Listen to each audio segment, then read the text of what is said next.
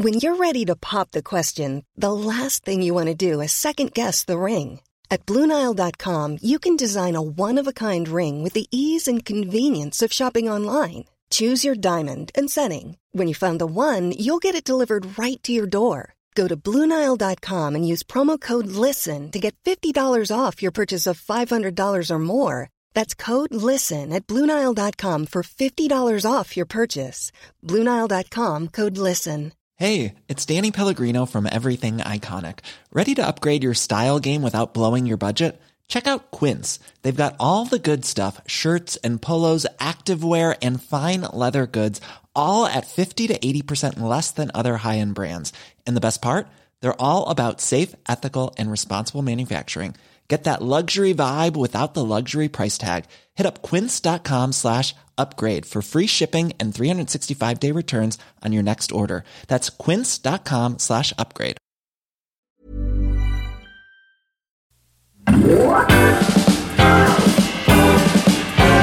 Hello and welcome back to the Prospect Podcast, where we speak to the brightest minds about the ideas that matter in politics, arts, and society. I'm Ellen Halliday, Deputy Editor at Prospect and today's episode is going to be slightly different from our usual format. Today, we'll listen to a recording from a recent prospect debate between Matthew Goodwin, a professor of politics at the University of Kent, and David Aaronovitch, a journalist who writes for the Financial Times, Prospect, and his own Substack, Notes from the Underground. The question in contention is Britain run by an out of touch elite? Matthew Goodwin thinks that it is, and there's a new elite of radically progressive, morally righteous graduates who are dominating Britain's major institutions and imposing on the British public costly policies of hyperglobalisation and mass migration. David Aaronovitch, meanwhile, views this as an absurd conspiracy theory that is only serving as a cover for a far right political agenda. Who's right? Over now to David, Matthew, and Jo Coburn, who kindly moderated the event last week.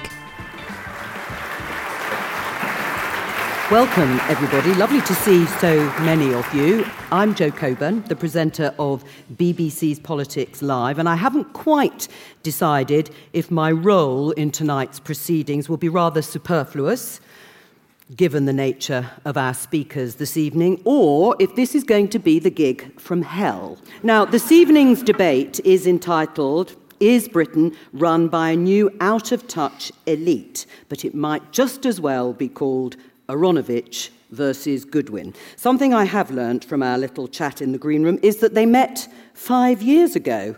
Who knew? Um, so they've had plenty of time to gear up for this second round. Now, for those of you who spend more time than is healthy on Twitter, or X as it's now known, you'll be aware of the lively and sometimes heated exchanges between the two men.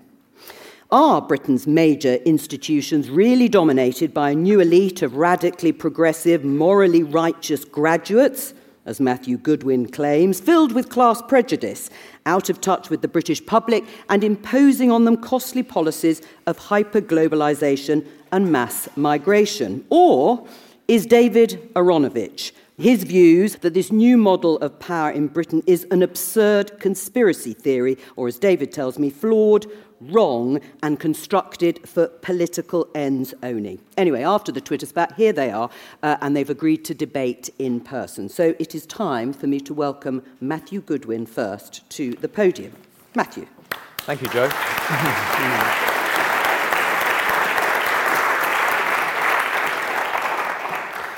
Well, thank you to uh, Prospect Magazine for hosting uh, the debate. Thanks to Jo for chairing. Thanks to David as well for agreeing to debate the book because so many of my critics uh, refuse to debate uh, the contents of the book in person. So thank you to David for giving up time to do it. And thank you to all of you for joining us. Um, I'd like to just begin by getting a sense of the audience. I always like to do this at the beginning of talks and debates. So just by a show of hands, because I can just about see you all, um, how many people in this room voted for Brexit? I'd say that's about a third. Um, how many people in this hall went to a Russell Group University or Oxford or Cambridge? Say about more than half, probably. Um, how many people think a man can get pregnant? Okay, all right. So, the question we're debating um, tonight is Is Britain run by an out of touch uh, elite? My answer, if you've read the book, is yes, of course it is. We all know it is. We can all sense that it is. And if you don't, then I would suggest that you are part of this new ruling class. the members of this new elite, who are they? They are the new uh, middle class professionals. They have gone to uh, Russell Group or Oxford universities. They come from privileged family backgrounds. Um, their parents often also went to university, just like they did. Their friendship circles, their marriages, etc., are filled with other members of the elite graduate uh, class. They tend to share the same socially liberal, if not radically uh, progressive or woke uh, values. And crucially, they have been drifting leftwards on culture over the last 20 years. Increasingly, they've been drifting away from the rest of the country, away from the average voter on all of the big cultural and identity questions of our time immigration, uh, our national borders, sex and gender, uh, security, our sense of history, our sense of identity, who we are as a people and as a country. That's why they didn't see things like Brexit coming. It's why they really didn't see things like Boris Johnson's big majority coming, or Donald Trump coming, or Marine Le Pen coming, etc., etc., because they've drifted so far away from other people on these issues that they no longer really understand what other people are thinking. I do not know of a single serious academic or data analyst who would refute that the elite graduate class are drifting away from the non graduate majority. If you've looked at the data, it's pretty clear this is happening. On the right, it's been shown by people like Charles Murray in his excellent book Coming Apart. On the left, it's been shown by people like David Shor, Barack Obama's uh, data analyst. This is what academics call education polarization, and it is the reason why politics is so volatile today. It is not a conspiracy, as David and perhaps others might suggest. It is not a conspiracy. It is simply the way in which graduates and non graduates are drifting apart on these issues. Now, what my fellow academics, and I suspect David, would take issue with is how I refer to those people as the new elite. And that is largely because those people don't like to think of themselves as belonging to the elite. They like to think of themselves as the underdogs, railing against the system, railing against the old elite, the Tory elite. One of the big misconceptions about my book is I think people assumed I was saying the old elite no longer exists. I never said that. The book is quite clear, and you can go to the private members' clubs in St. James and Pall Mall, and you can read the Sunday Times rich list, and you can still see the old elite very much in play. You can look at the Tory cabinet, among other things.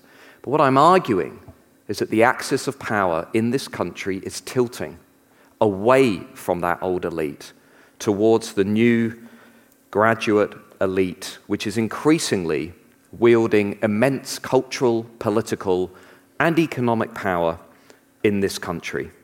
They're in the elite because they dominate almost every single important and influential institution in this country.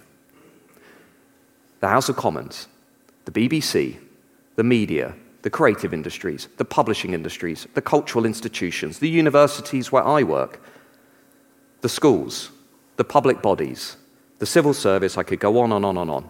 The people who not only determine the policy making process and shape the policy making process, but who ultimately determine what is and is not acceptable to discuss in this country. The people who determine uh, the prevailing culture. And if you look at those institutions, they are filled to the brim with people who share the same social backgrounds, who subscribe to the same set of values, who, as the research shows, look down on much of the rest of the country. The new graduate elite are the most likely to unfriend people on Facebook who hold different political views to their own. They're the most likely to block people on Twitter who express views they disagree with. They're the most likely to say they would not like their son or daughter to marry somebody who voted conservative or might have voted for things like Brexit. They certainly would not like to associate with somebody who holds gender critical views. And they express a form of class prejudice that would not be tolerated A form of prejudice would not be tolerated were it directed to any other group in British society. But in the aftermath of Brexit, it was somehow considered acceptable among the new elite to deride much of the rest of the country as racists, gammons, thickos, and idiots. And crucially, unlike the old elite, it's not only that they've been drifting to the cultural left, it's that they derive their sense of social status, moral righteousness, and esteem from their luxury beliefs. Luxury beliefs are beliefs that the new elite advocate, which bring them status from other elites but impose few costs on them, but which impose heavy costs on everybody else. Mass immigration is one example. Hyperglobalization is another. Deregulating the economy, liberalizing finance, encouraging the breakdown of the traditional family unit. Criticizing, deriding, revising our national identity, questioning our national history, or suggesting that there's something somehow problematic about being from this place that we call home. All the while being deeply hypocritical. The new elite are the most likely to get married, to stay married, to have children while they're married. They're the least likely to view things as national, like national identity and our history as being an important part of who they are, but they're the most likely to deride those things, leaving everybody else with a sense that actually they no longer have status because of how those things are being devalued. And they imposed their values on everybody else. That's why Brexit happened. That's why Boris Johnson happened. That's why we're here in this polarized society. They said, all of these things would help our society and lift all of our boats. Mass immigration. Turned out that actually it doesn't really bring that much benefit at all.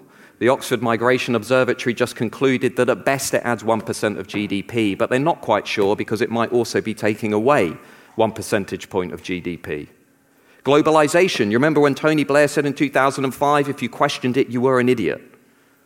Turns out the new consensus in economics is globalization did negatively hit working class non graduates in Western economies.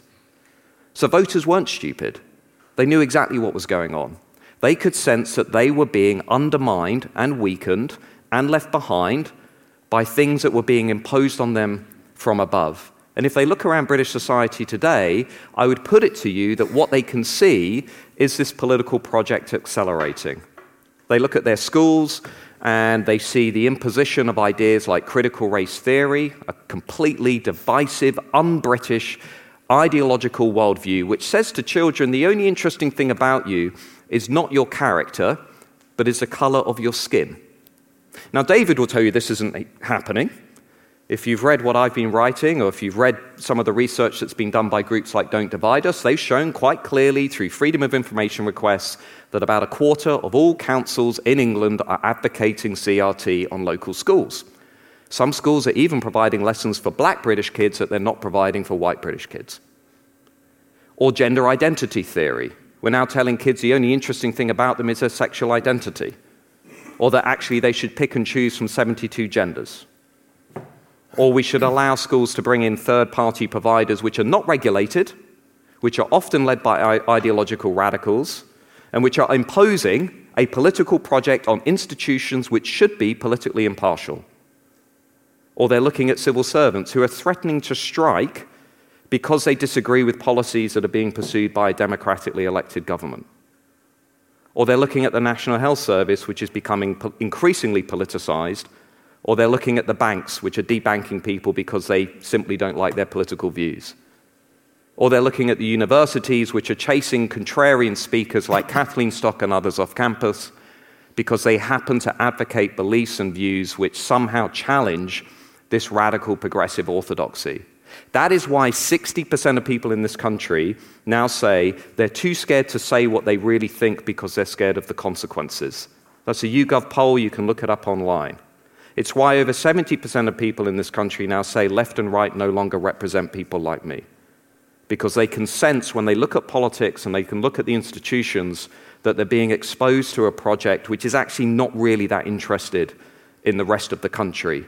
It's interested in advocating the values of this new elite, denying the voice of millions of people, and reshaping our society around a new moral hierarchy where the people at the top, belong to this new graduate class, and the people at the bottom just happen to think differently from them. And I think millions of people are sick of it. And I think millions of people are looking for a different politics, politics outside of left and right, and one that reasserts the values of the wider majority and gives them a voice in the institutions which, which have lost touch with the rest of Britain. So thank you very much.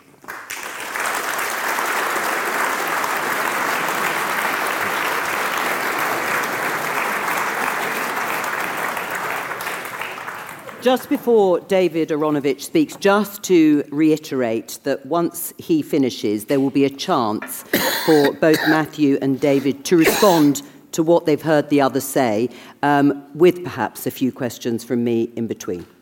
David.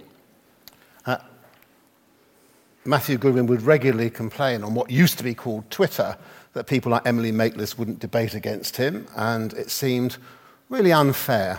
Uh, so I offered this debate, and to his immense credit, he took me up on it, and I thank him for it. But it wasn't and before he'd told me that I should hang up my boots.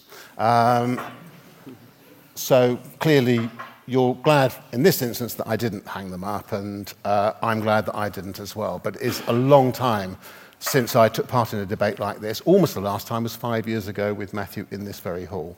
Now, I want to make four arguments, not that this is a conspiracy theory, um, but that it's wrong, um, that it's flawed, that it doesn't explain modern Britain.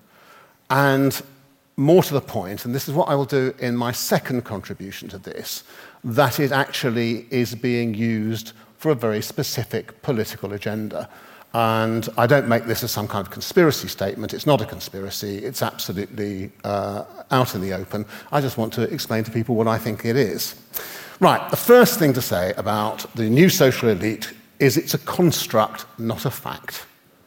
Okay? It's not a real thing, it's something that Matthew has made up. Now, there's no disgrace in that.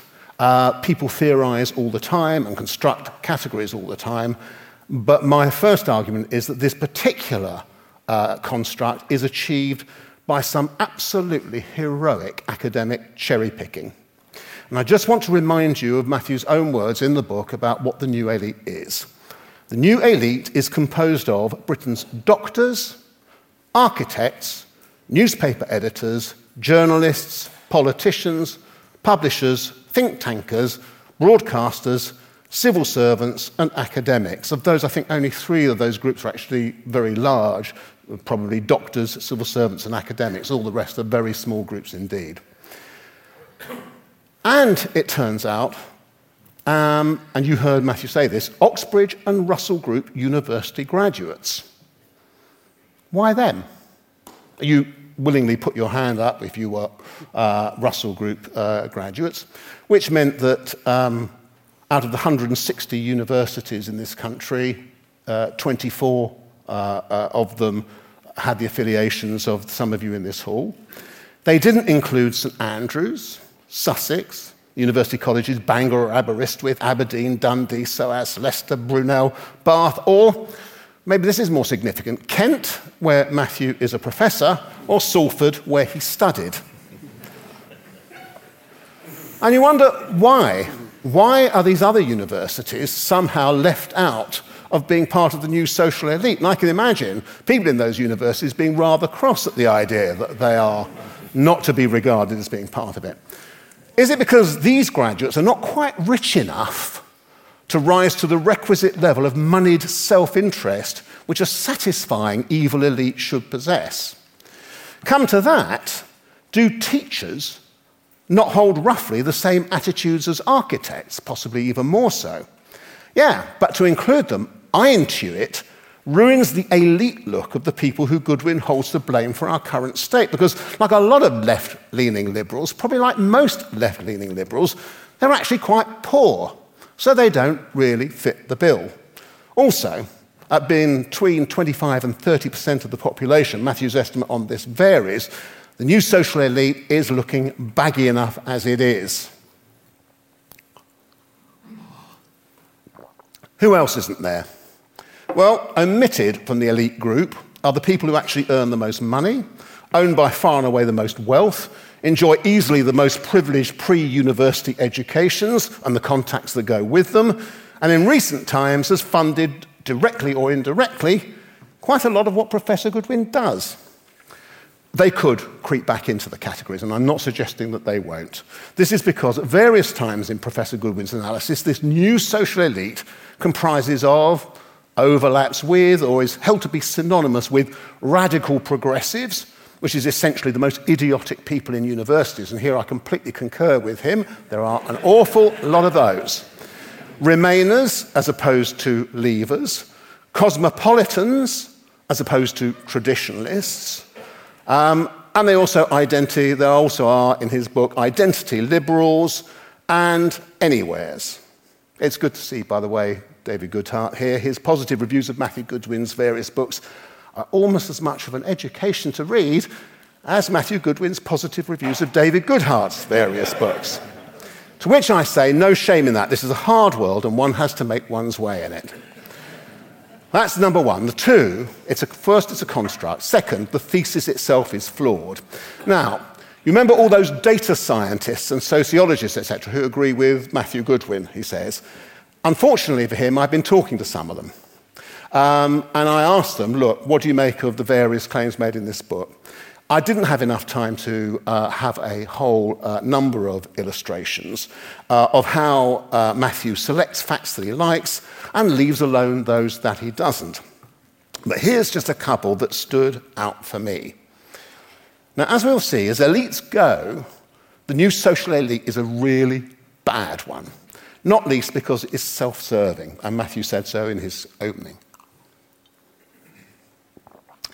On page 19 of his book, Matthew asserts that it is the group, and I quote, least concerned about rising inequality. This from the YouGov poll of November 2020. Question Thinking of income levels generally in Britain today, would you say that the gap between those with high incomes and those with low incomes is too high or too low? Too high, Remain voters 87%, Leave voters 77%. Take this question Is it right or wrong that people with higher incomes can buy better education for their children than people with lower incomes? Remain, 51% say wrong. Leave, 36% say wrong. YouGov poll, May 2023. In principle, would you support or oppose a large increase in the amount of new social housing being built in Britain? Remain voters support it, 73%. Leave voters support 63%. Remain voters opposing new social housing 16%. Leave voters opposing it 29%. This does not bear out the picture with Matthew creates to you, but he simply doesn't tell you that these are also the facts in the survey. Again, same page, page 19, to stress how out of touch the new social elite is. And again, Matthew made this uh, charge during the course of his speech. He writes While 66% of Britain's university degree holders, by the way, that's all of them, express strong support for Black Lives Matter, only 38% of non graduates do. By the way, this is not an assessment of whether Black Lives Matter is correct or not. This is, a, this is a question of how out of touch with the majority people are. But in fact, that 60% is for all support. Not strong support, Matthew. Only 38% of graduates actually expressed strong support. You elided that point. If you'd elided in the other direction, I'd have forgiven you, but it went in the direction you needed to make your point. That's one page. Uh, there are many other examples. I could give them to you, and doubtless in the fullness of time people will, but that'll do for the moment. So, the third part of my argument. Not only does this thesis not explain anything, that's not its problem. It obscures the truth. Now, I'll pass over the hint in the book that Norman Tebbit, as a supporter of untrammeled free trade, was a Paleolithic member of the new social elite. It's in there, you can find it, you can work it out for yourself. Not least because it's far from Goodwin's own sentiment statements, and I've now watched many, many of his appearances leading up to this debate, that he sympathizes with the folk of the Red Wall to the extent of welcoming a higher tax, higher spending, higher government intervention uh, approach, as opposed to just favoring trade protectionism, which is what he actually does. He complains about higher taxes, he complains about higher uh, state spending, he complains in several of his appearances about bigger government. But what he does say is he favors trade protectionism. That's his major economic policy for the left behind, which for a country our size, outside the main trading blocs, is just a catastrophe waiting for some new Liz Truss to come along and impose it. Now, as a historian by training, I detect a weakness also in the historical recollection. The thesis is uh, that Matthew puts forward early on is that Thatcher's liberal economic revolution, presumably aided by the new elite in a kind of zygotic stage, is then rounded off by Blair's full on liberal revolution. You get it? She does the economics, he does the liberal, and by the time you get to the end of it, you, all mayhem has been left, let loose. This is at least partial amnesia. On gay rights and women's rights, that government was indeed liberal, very liberal. It's good to see my friend Simon Fanshawe here, who lived through those times and campaigned through those times, who knows what that government achieved. Perhaps Matthew thinks it was too liberal on those issues. He'll tell us.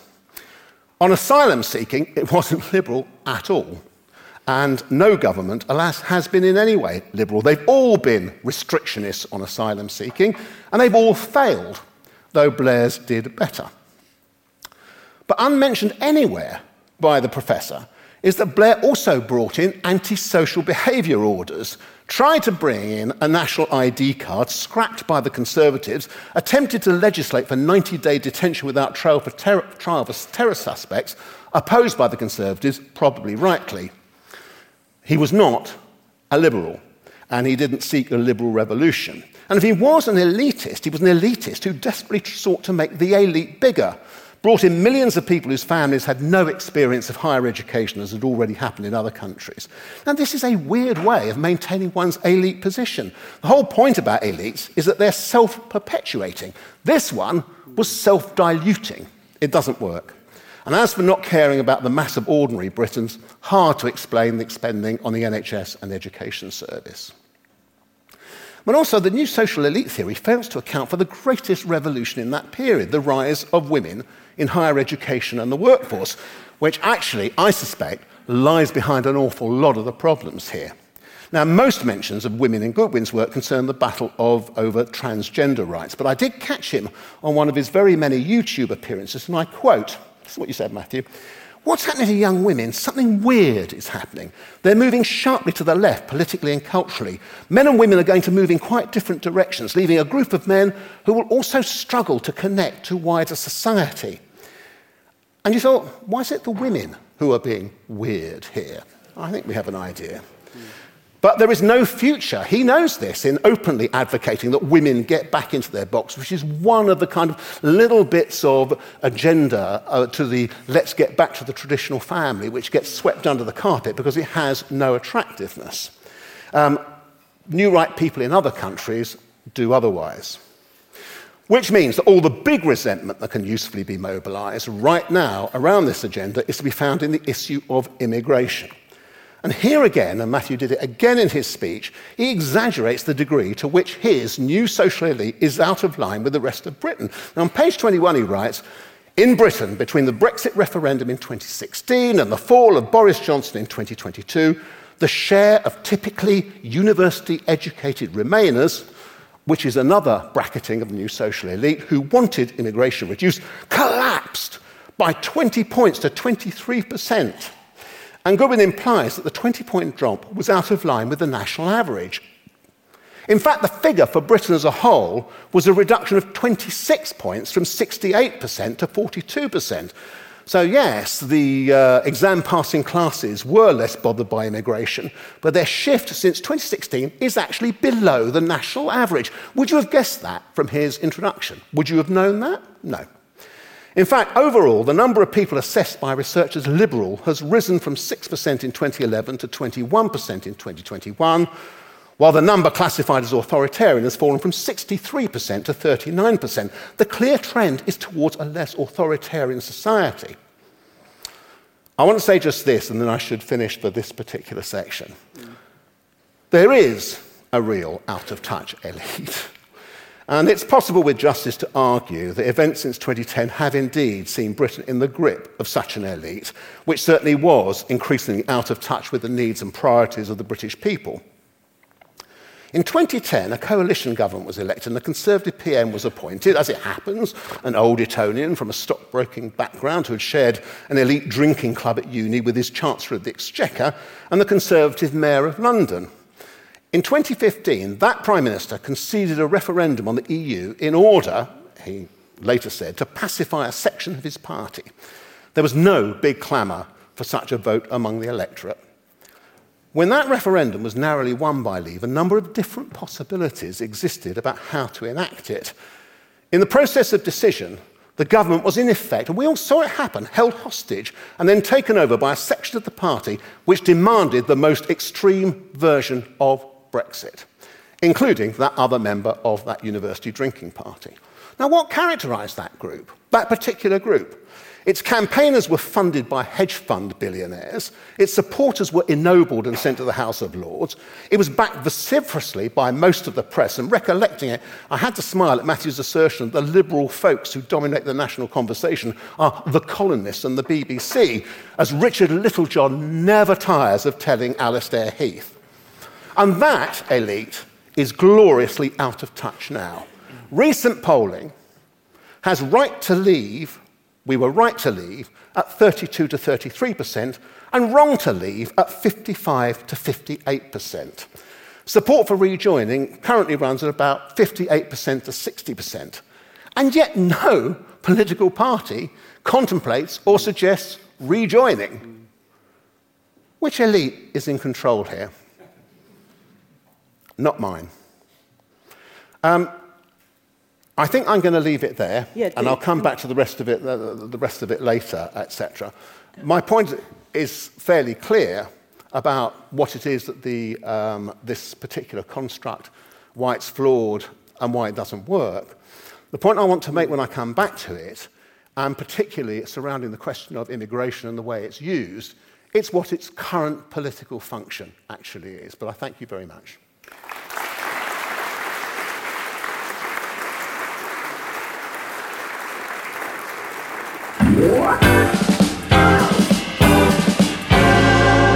After the break, we'll hear more from Matthew and David. If you enjoy our podcasts and would like to consume more of our journalism, we'd encourage you to subscribe. Prospect brings rigorously fact checked analysis, ideas, and perspectives to the big topics that the world is grappling with. A digital subscription costs just £3 for three months of access and then £49 annually. See the show notes for more details. Media Confidential is a brand new weekly podcast that takes you behind the headlines. When the media goes dark, democracy is at risk. Monitoring those people that monitor us is vital. Expect revealing, high profile interviews, in depth analyses. That's me, Alan Rusbridger. And me, Lionel Barber. Strive to discover the truth behind the clickbait. So follow, like, and subscribe to Media Confidential, brought to you by Prospect Magazine. When you're ready to pop the question, the last thing you want to do is second guess the ring. At Bluenile.com, you can design a one of a kind ring with the ease and convenience of shopping online. Choose your diamond and setting. When you find the one, you'll get it delivered right to your door. Go to Bluenile.com and use promo code LISTEN to get $50 off your purchase of $500 or more. That's code LISTEN at Bluenile.com for $50 off your purchase. Bluenile.com code LISTEN. Hey, Dave. Yeah, Randy. Since we founded Bombas, we've always said our socks, underwear, and t shirts are super soft. Any new ideas? Maybe sublimely soft. Or disgustingly cozy. Wait, what? I got it. Bombas. Absurdly comfortable essentials for yourself and for those facing homelessness. Because one purchased equals one donated. Wow, did we just write an ad? Yes. Bombas. Big comfort for everyone. Go to bombas.com slash ACAST and use code ACAST for 20% off your first purchase. Many of us have those stubborn pounds that seem impossible to lose, no matter how good we eat or how hard we work out. My solution is PlushCare. PlushCare is a leading telehealth provider with doctors who are there for you day and night to partner with you in your weight loss journey. They can prescribe FDA-approved weight loss medications like Wegovy and Zepbound for those who qualify. Plus, they accept most insurance plans. To get started, visit plushcare.com slash weight loss. That's plushcare.com slash weight loss.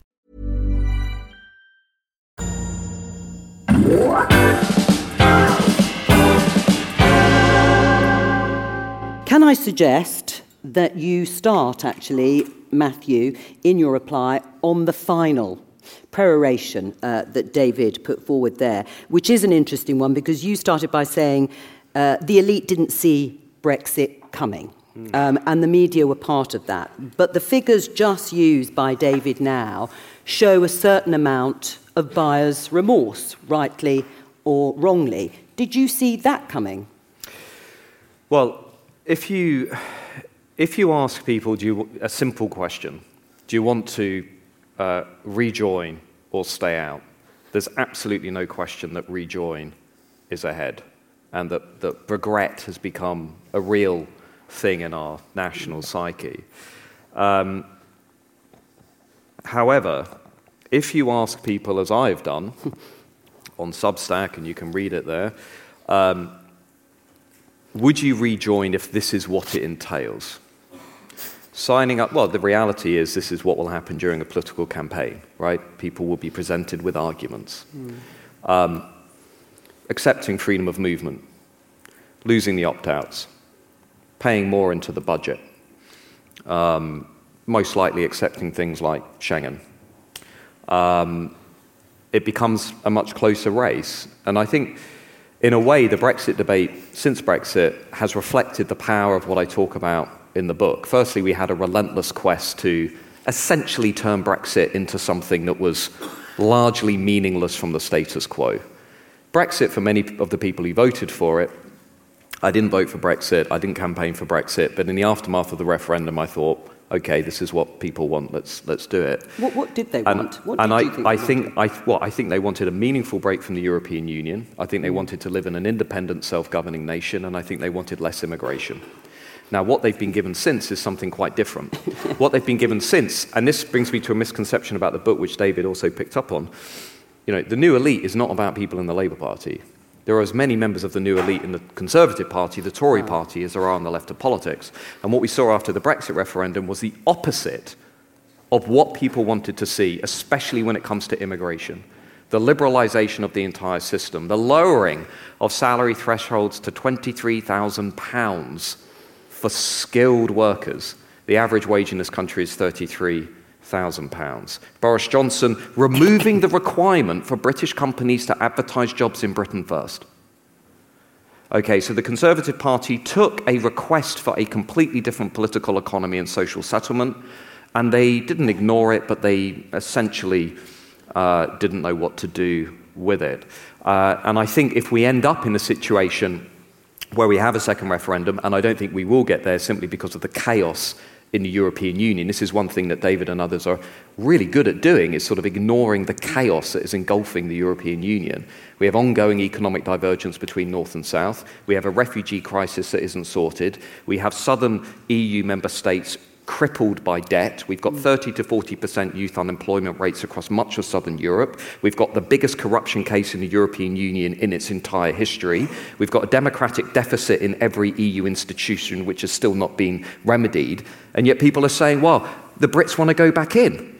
I'm afraid to say, at a second referendum, if it comes about, the argument for staying out, for being better off out, is stronger than the argument for leaving in the first place. Can I just interject? This, this phrase, self governing nation, um, implies that we weren't a self governing we nation before. But if you explain to people now, when you talk about high levels of immigration, we have the highest levels of net migration uh, since the UK left the EU, and we are supposedly a self governing nation. Why has that happened? A couple of reasons. Uh, firstly, we've not we left the European Union without also restoring our judicial independence. So, we, firstly, we can't meaningfully control the issue of illegal migration. And the second is we've had a conservative government that has, I would argue, misinterpreted what the vote for Brexit was all about by liberalising legal migration, including international students and low skill migration. So the end result is we've had, plus we've had international crises like um, Hong Kong, Ukraine, where obviously we should have. We should, have, um, we should have helped refugees. But the end result is we've had a net migration level now of 600,000. Now, if you just look at what's going to happen to Britain in the next 10 to 15 years, even if you remove some of the more sensational forecasts, we are likely to see an increase in our population that will be equivalent to somewhere between five and 10 cities the size of Birmingham. Okay, over the next 10 to 15 years. Mm. We are going to see demographic changes on a scale that we cannot really currently anticipate. And the pressure on public services, the environment, housing. You know, it's fine for Labour, by the way, to come out and say, let's build one and a half million homes. Yeah. On current estimates, we need to build 650,000 homes every year just to maintain uh, the demand for migration. So Labour's given us two years, just over two years of housing related to that. So my plea in the book, because David is absolutely right in one of the things he said, he said the percentage of Britain's population that are strongly and consistently socially liberal on these issues is 20%. And he's absolutely right. The latest British Social Attitude Survey shows that 20%. What I would put it to you is our politics and our national conversation is completely shaped around 20%, leaving 80% looking at these issues like migration like globalization, like the advance of radical progressivism in the schools and the institutions, thinking, what the hell is going on? Because none of this reflects my values. Can we talk about academia briefly? And you can respond to, obviously, everything that Matthew has said.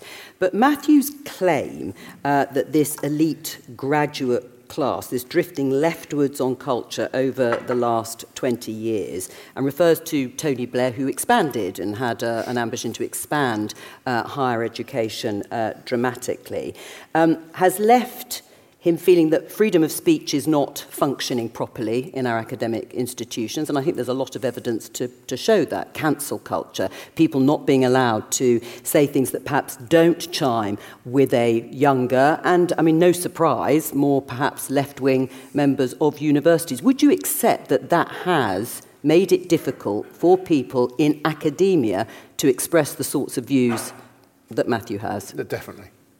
Definitely. When I debated Matthew five years ago, um, I got into a lot of trouble with some people because I was actually doing the debate at all. Um, and there was a round robin letter which had a number of uh, academics, amongst others, who signed it saying that I shouldn't do it. Uh, it shouldn't happen. Um, I mean, it was a provocatively titled debate. Um, and I do think that the commitment to free speech is a problem, not just in British universities, by the way.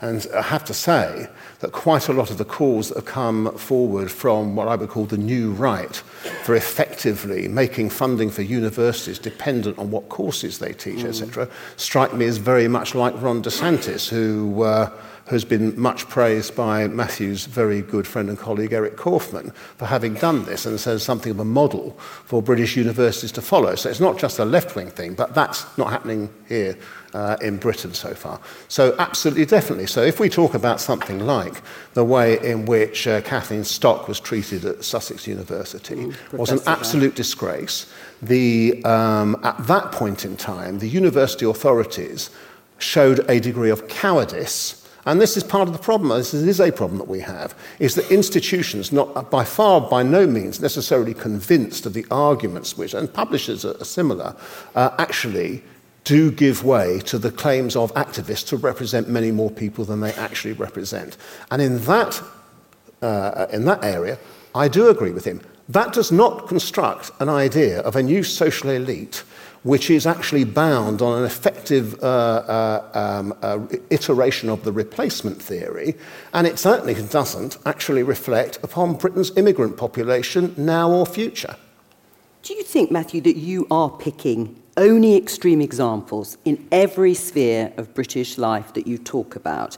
Um, when it comes to the surveys that you quote, you talked about gender ideology, the 72 different genders being taught yeah. in schools. We did look at this at the, at the BBC. There was one example of it, and yet, if you take what could be legitimate examples of anything from gender ideology to, as you say, you think millions of people are sick of this new elite that is out of touch with them, that you are just fueling the division rather than exposing the fact that people are fed up? No, I think I represent a majority of the country. And what um, do you um, base it on? Based on a lot of the research, a lot of the, a lot of the things that I spend my time doing. I mean, I'm on you know, I'm doing events like this all the time. I'm sitting in focus groups with voters. I'm surveying them. I'm polling them. I've been more right than I've been wrong. And I think if you take, take an issue like gender ideology, take Scotland as an example. Scotland was really revealing. Everybody, you know, based on the conversation that we had in the press before that gender recognition reform bill, there was a sort of assumption that people were somehow down with gender identity theory and allowing 16 year olds to legally change their gender without any medical supervision or even letting mum and dad know. Turns out, when Scots looked at it, 80% of them said, no thanks. Only 20% went for them, went for that policy. You can do the same. Should we rename pregnant women pregnant persons? I've polled that. That's a 5% issue. Only 5% of people think we should do it. Do you think Britain is an institutionally racist society? Only a minority of the country think it is. I can go on and on. And the reason these radical progressive positions get so much traction, like Gary Lineker, St. Gary, sitting on Twitter, everybody kind of, wow, he's amazing, he's amazing. Gary Lineker represents at best 20% of the country when he compares things to 1930s Germany, although interestingly, over the last week, the comparisons to 1930s I thought were more pressing yeah. actually over the last week, and St. Gary didn't say anything. But on all of, on all of these issues, on all of these issues, that radical progressives push, and David's absolutely right, because once you get a committed activist minority, moderates are terrified. They're scared of speaking up. If you want to get a sense of it, look how much shit I get on Twitter from academics for speaking out about some of these issues, okay? Moderates are terrified. So what ends up happening is the schools, the universities, the institutions get wrapped around these crazy narratives and beliefs that don't represent the wider majority. And we've seen it, by the way, this week. And I don't want to revisit the debate that Jo and I had yesterday, no. but we've seen it don't. in the discussion of Hamas and Israel. We've seen it where the so called radical progressives mm. seem to well, now define themselves by downplaying atrocities and viewing clearly terrorist organizations as being well, somehow not let me. Bring, and, let me bring you back though. and so, so when you say I'm picking the most fringe extreme examples, I really push back on that. I would suggest the new ruling class in this country have sort of become overwhelmed and almost in awe of this 15%. And if you look at the more in common surveys, and David is picking me up and saying, You're not representing the data, do it for yourself. Go home tonight, read the UK report by More in Common. They say 15% of this country is represented by radical progressives. And they show you just how out of touch they are. They live on Twitter.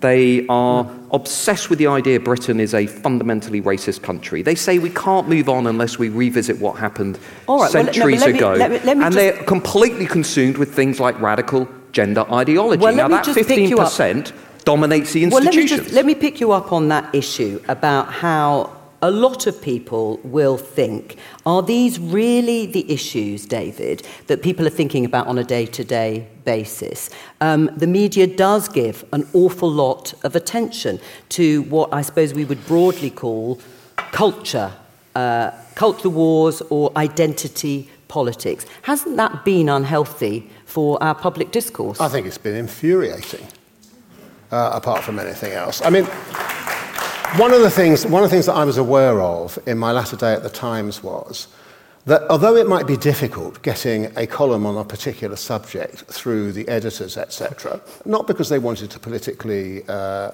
uh, necessarily censor it, but just certain kind of, you know, maybe steer off politics, David, maybe. But if you were to suggest something from out of the culture wars, you could always get it on the page. Always, always, always. And there are some people who've now, very good people who've been employed by the Times and Sunday Times now, who don't yet know that that's all they're going to be allowed to write about um, because it sells. You can have a view, a really strong view on a culture wars issue where you cannot rise to having a view on a major economic issue because it's too complex. So people default off to it all the time. And we have grown up in this country, on both sides of this di- divide, a group of what you might call culture wars entrepreneurs, who I think Matthew is one, um, and there are others, who are making considerable amounts of uh, personal success out of the business of effectively monetizing the culture wars. Um, there are people who do nothing else uh, but do this. Um, I, I, am going to kind of save it a bit, but um, uh, you will, last weekend, you attended a conference on immigration hosted by the New Culture Forum. Mm-hmm. The New Culture Forum only exists to weaponize the culture wars. That's its only existence. It's run by a guy who used to be a UKIP uh, member of the Greater London Authority. His last video about London was about how he was leaving London to go to Windsor, essentially because there are too many brown people in London now. That's more or less what the video says. I'm praise-seeing it, but not really by, by very much.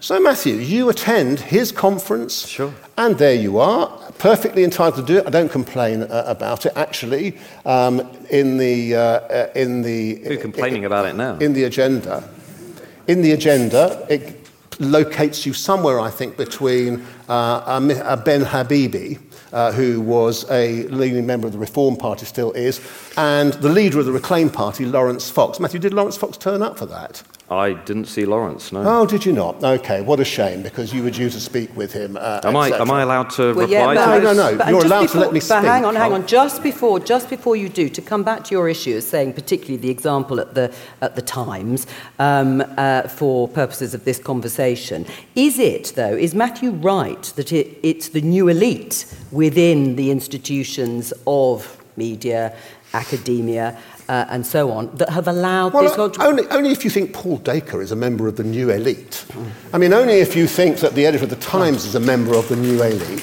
Can I, um, can I just yes, come back on? Yeah, I didn't interrupt you. No, all right. Hang on. Oh, sorry, I thought you'd finished. Hang on. I'll no, let, you didn't. Let David, let David finish his you thought, didn't. and then I'll let you come back. Yeah, go on. Um, I'm going to let Matthew have his say now. I Oh. feel suitably interrupted. Matthew, You sure you finished? Okay. quickly, otherwise I'll Um, yeah, I mean, uh, this is a great example. The, the argument is always guilt by association. Right? That's the argument that is deployed. If you spoke at this event alongside this person, therefore you're discredited. It's a, it's a classic uh, thing the left al- always do. And um, I, I would not give a monkeys if David appeared alongside, you know, hardcore communists or whatever. I'm interested in what he's got to say. And over Is the last, true? You wouldn't over the last, no, I wouldn't care. Over the last, I've never really gone personal with David. Over the last few weeks, I've spoken at the SDP conference, the Conservative Party conference, the Reform Party conference, I've gone to the Labour conference, I've spoken to More in Common, which is not exactly a mad right wing think tank, among many others. So the idea, what David's trying to imply is, well, this is, you know, suggest, this is why your argument is somehow discredited. Actually, the framing of this conversation reflects some of the things I talk about in the book. You know, we talk about these issues. I'm sorry. We Uh, talk. is- Sorry. No, no, Jo, just a second. Am I not- no, uh, you spoke for a very long time. You then interrupted me when Come I was talking. Are you now going to speak for a very long time David, again? David, I'm just let going to finish make. on the I'm- I'm framing. sorry. Let him finish on the framing, David, I'll come you, you've just berated me for interrupting you.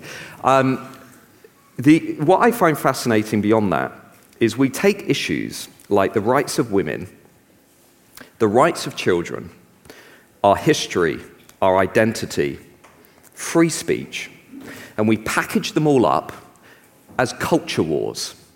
And we say, we're not supposed to talk about these things. They're toxic. They're socially unacceptable. We should be talking about the economy, when in reality, those things are the foundation of who we are. Those are the things that make us who we are. They're the foundations of our civilization. Or to quip on Kennedy, there are a hell of a lot more going on than GDP in our society. And what I really resent is the moment you discuss any of those issues, people on the left say, aha, it's the culture war. You're a culture war entrepreneur. Well. Actually, 75% of people in this country want to talk about what is happening in this country with border security and demographic change. The vast majority of parents, right. 75%, want to see what their kids are being taught when it comes to sex, gender, and race. Because David might laugh, but for many people who are going home at the end of the day, looking at what is being taught in schools, or looking at what's happening on the borders, or looking at the guy yesterday who was murdered by an asylum seeker, or looking at all of these things that are playing out in British society, and they want to talk about it. Well, let me put that back to Dave because it is an interesting. It is. It is an interesting point, isn't it, David, in terms of the debate about what people want to talk about you go back to David Cameron calling people, well, I think it was part of UKIP, Fruit Loops and so on and so forth. If, if people feel they are looked down upon for holding certain views, if they feel patronised for talking about immigration, for example, and they want to raise these issues, are you playing in, not you, but is one playing into the hands of those who say that that is what the new elite does? They tell us what we should think and how we should behave on these issues that they find important. Well, to a certain extent, if you, they'll say it anyway, whatever you actually do. But is that a suspicion of motivation? I mean, no, no, no. It's, it's, it's, it's just that I think, I think one thing you've got to understand is where we are currently with political polarization and what mm. it is that's going on. And this is something that I very much wanted to come onto. And it's not a guilt by association. I think it's just trying to point out what the political project is here. Oh. Because it's, it, this, this, doesn't exist in some kind of a vacuum. Um, Matthew very rightly said he went to speak to a number of things, and then you will notice, because he does with a, with a wonderful Goodwinian elision, a kind of little leap you hardly even notice, and I went to the Labour Party conference. Um, anybody can go to the Labour Party conference. He speaks at all the other conferences. Now, I'm not saying he shouldn't speak at all the conferences, but look at what they all are and look at what they are all trying to do. The and what they are Party conferences, a governing him, party conference. Him, yeah, but let him finish. Go on, David. Well, I don't know whether it was the part of the Conservative Party conference where Priti Patel was doing her knees up with Nigel Farage at the GB News that Party. Was the uh, GB News Party. Was that, was that the one you had it was. in mind? Okay, well, in that case, that's funny because that was. Hang on, hang on, hang on, hang on. You'll have a chance are to you, question in a moment. Uh, ha- are you part of the intolerant new social elite here? because because Professor Goodwin's been warning me about you, and you sound like a very, very bad lot to me. And that's part of my point, really, which is we were talking about the new social elite. Remember that was the subject which mm. we actually started off with? What was this for, and Out what did it actually represent, etc. One of the very important characteristics, or sets of characteristics, that Matthew gives the new social elite, which differs it from an idea of some kind of sociological um, uh, theory, yeah. is that he hates them. And I'm not joking. Let me read this for you, It's absolutely clear, because this isn't analysis. Um, uh, this is something else. Uh, gathering their news from the BBC, the Times, or, the, or Radio 4, and the sneer is in even as you go. You know what you're supposed to think at this stage. They are far more likely than others to believe that rising diversity enriches Britain, that immigration, globalisation, open markets are changing the country for the better. Because they have benefited far more than other groups from these changes, both economically and culturally. The new elite are also the least concerned about rising inequality. We already know that's not true. And the least anxious about the effects of rapid social, cultural, and demographic change on the wider national community. They are also less likely than average to feel proud of Britain. And it's well worth going into the statistics that make up that one, because that's where you get your traditionalists versus cosmopolitans.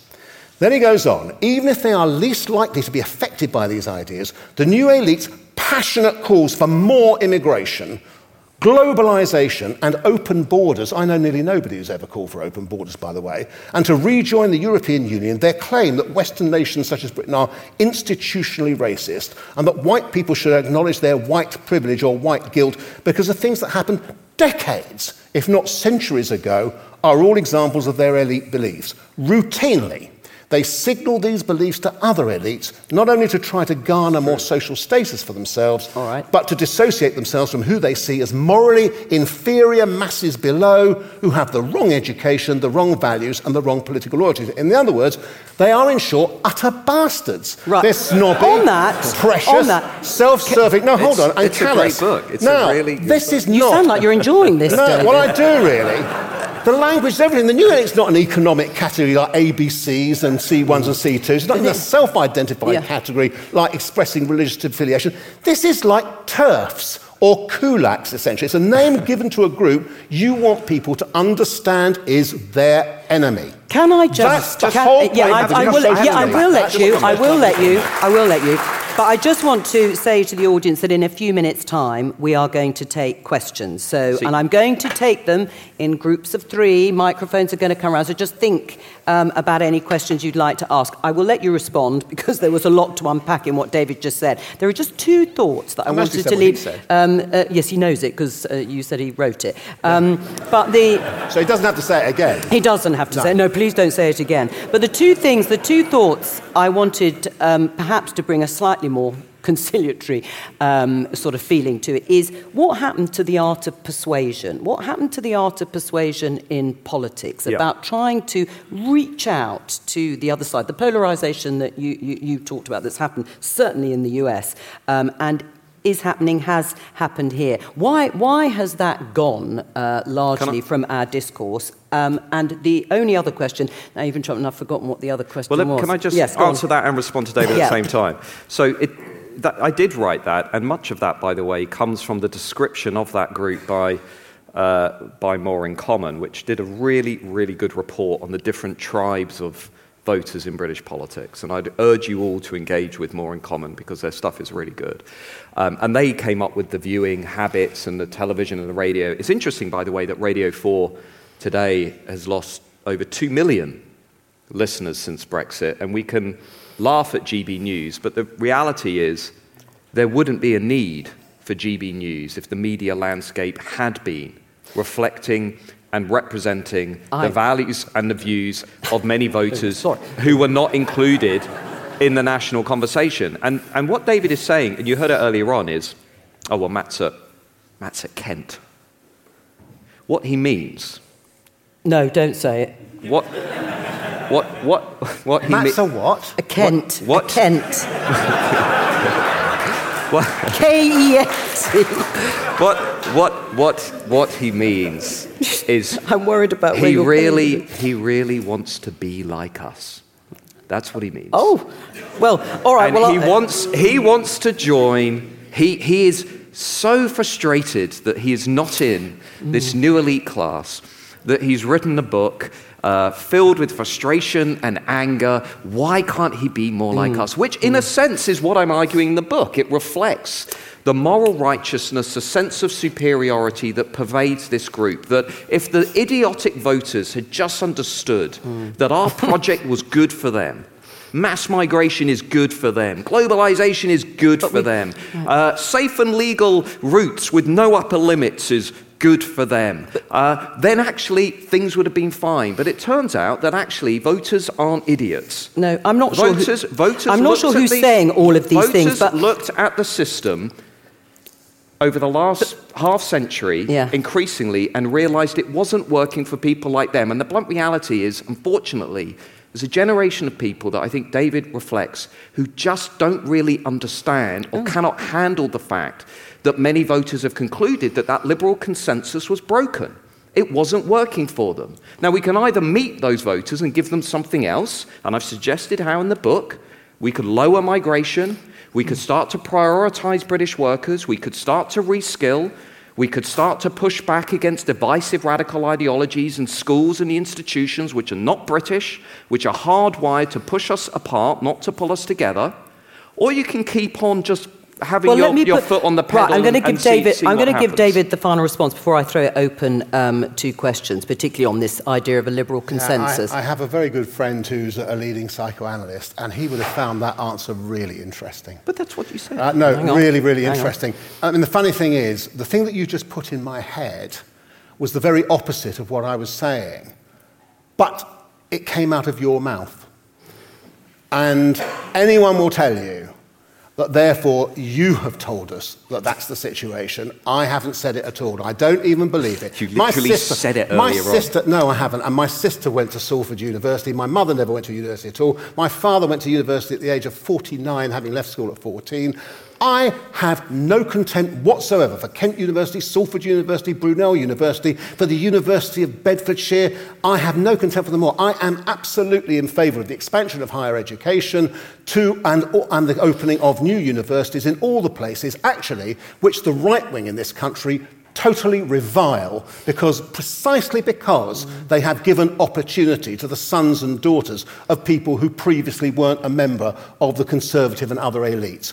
That's, that's the truth. And my, so why did, why and did yet, you... and, and, and yet no, nevertheless, from all of that, you have managed to discover that I look down upon you because you went to Salford University like my sister did. Well, that's extraordinary. I So mean, David, David, but, but, why- but, but maybe, it, but maybe it isn't so surprising. The thing I want to say Yeah, before, have to let before we go, Matt, I attended the National Conservatism Conference. This is not about uh, guilt by association. Your speech, and you know I said this, was one of the most effective at the National Conservative uh, uh, uh, uh, uh, gathering, where you're surrounded by a whole series of kind of pro-Orbanist people actually paid by Viktor Orban and reactionary Catholics and anti-vaxxers and one or two quite good and sensible people like David Goodhart, um, who also um, attended that conference. But your speech was a cry for action etc. And what I'm saying simply is you have become a political activist, not an analyst anymore. And that is evident in the book. And the book is a, is a call to arms, not a serious political analysis. It's All in order to do something. And what I'm saying to you is, and you've kind of outlined it, most of your proposals either don't work because they all, all because they only really come down to cutting migration and that won't actually make this country richer. And that's actually the reason not because of the EHRC for God's sake that Tory governments didn't back it down. And that's the reason why we have a low skilled uh, level because we wanted the people to come in to do our social care. The new conservatives who were the people who came out of the National Conservative Conference their first proposal for cutting immigration was to cut the number of visas for people coming abroad, from abroad to do social care. And you think that is a solution that the British people want? You, you are not, but that's not the game you're in. You know perfectly well if the on. Conservative Party was to do all the things you say, it would still get shellacked at the next election. Your game, and the game of the people who are around you, is All the next Conservative Party leadership after the next election. When you think there may be a populist move, moment, when the Labour government finds itself in genuine difficulty, partially due to what's happened over the course Is that of the what you're interested 13 in, by the way? The next Conservative Oh, you'll leadership? really admit to that. No, it's just, it's always guilt by association. It would be Well- like me applying the arguments of Times columnists and oh, saying, Oh, well, that's what I was David, you're on the same pages as these columnists. The National Conservatism Conference was, I think, actually one of the most interesting conferences that's been held in a long time because it talked about things that actually really matter, like Ah. how to fix productivity, how Yeah. to support the How family. religion but the highest the rates of family breakdown in the Western world. David never wants to talk about But that. But with both You of are- those, but with both of you on that, that was what I wanted to ask both of you. Echo chambers. That if you you you attended uh, all of the conferences by the sounds of it, and you are here debating with Matthew, but in the main. People with strong views on either side, whether it's on culture wars, whether it's on how you run the economy, is there too much of an echo chamber that people exist on beyond Twitter, where it certainly is an echo chamber, and there isn't enough of this sort of discourse to hear the arguments that you both are presenting? I disagree with you, by the way, uh, uh, and I would, uh, on the basis that people like you with your views were not. Uh, or couldn't find their voice on the BBC, for example, because you're on the programme every five minutes, it seems. But- but- and, and I mean, you know, so I mean, it's not true to say that we didn't have, uh, we didn't have, and don't have, and certainly through the Brexit debate. Just to say, those views, diversity of thought, is what we try to go for. No, no, but no, no, more no, no. of that. What you talk about is sexual, gender, racial diversity. The BBC doesn't talk about viewpoint diversity. Well, no, crucial, saying crucial difference. I do. Crucial difference. I d- uh, we do. Well, we do. Anyway, it's not about me. It's not about me. We do talk about diversity of thought on the Well, you open obviously to the- do, which is why you have all these bloody headbangers on from both sides. You have, you, you have him on, and then you have Ash Sarkar on, etc. Normal, sensible people can't get a look in. David, I think we've got an invitation out to you very shortly. Um, thank you to both of you. Thank you to our speakers, and thank you for being such a great audience. Good night.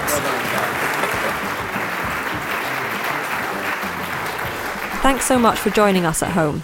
If you enjoyed this podcast, grab a copy of our latest issue of Prospect magazine, which includes our exclusive cover story, an interview by Lionel Barber with the Governor of the Bank of England, Andrew Bailey, as well as Nicola Kutcher on biodiversity in our national parks, Julian Baggini in conversation with the philosopher Daniel Dennett, and Imogen West Knights on the Netflix show Sex Education.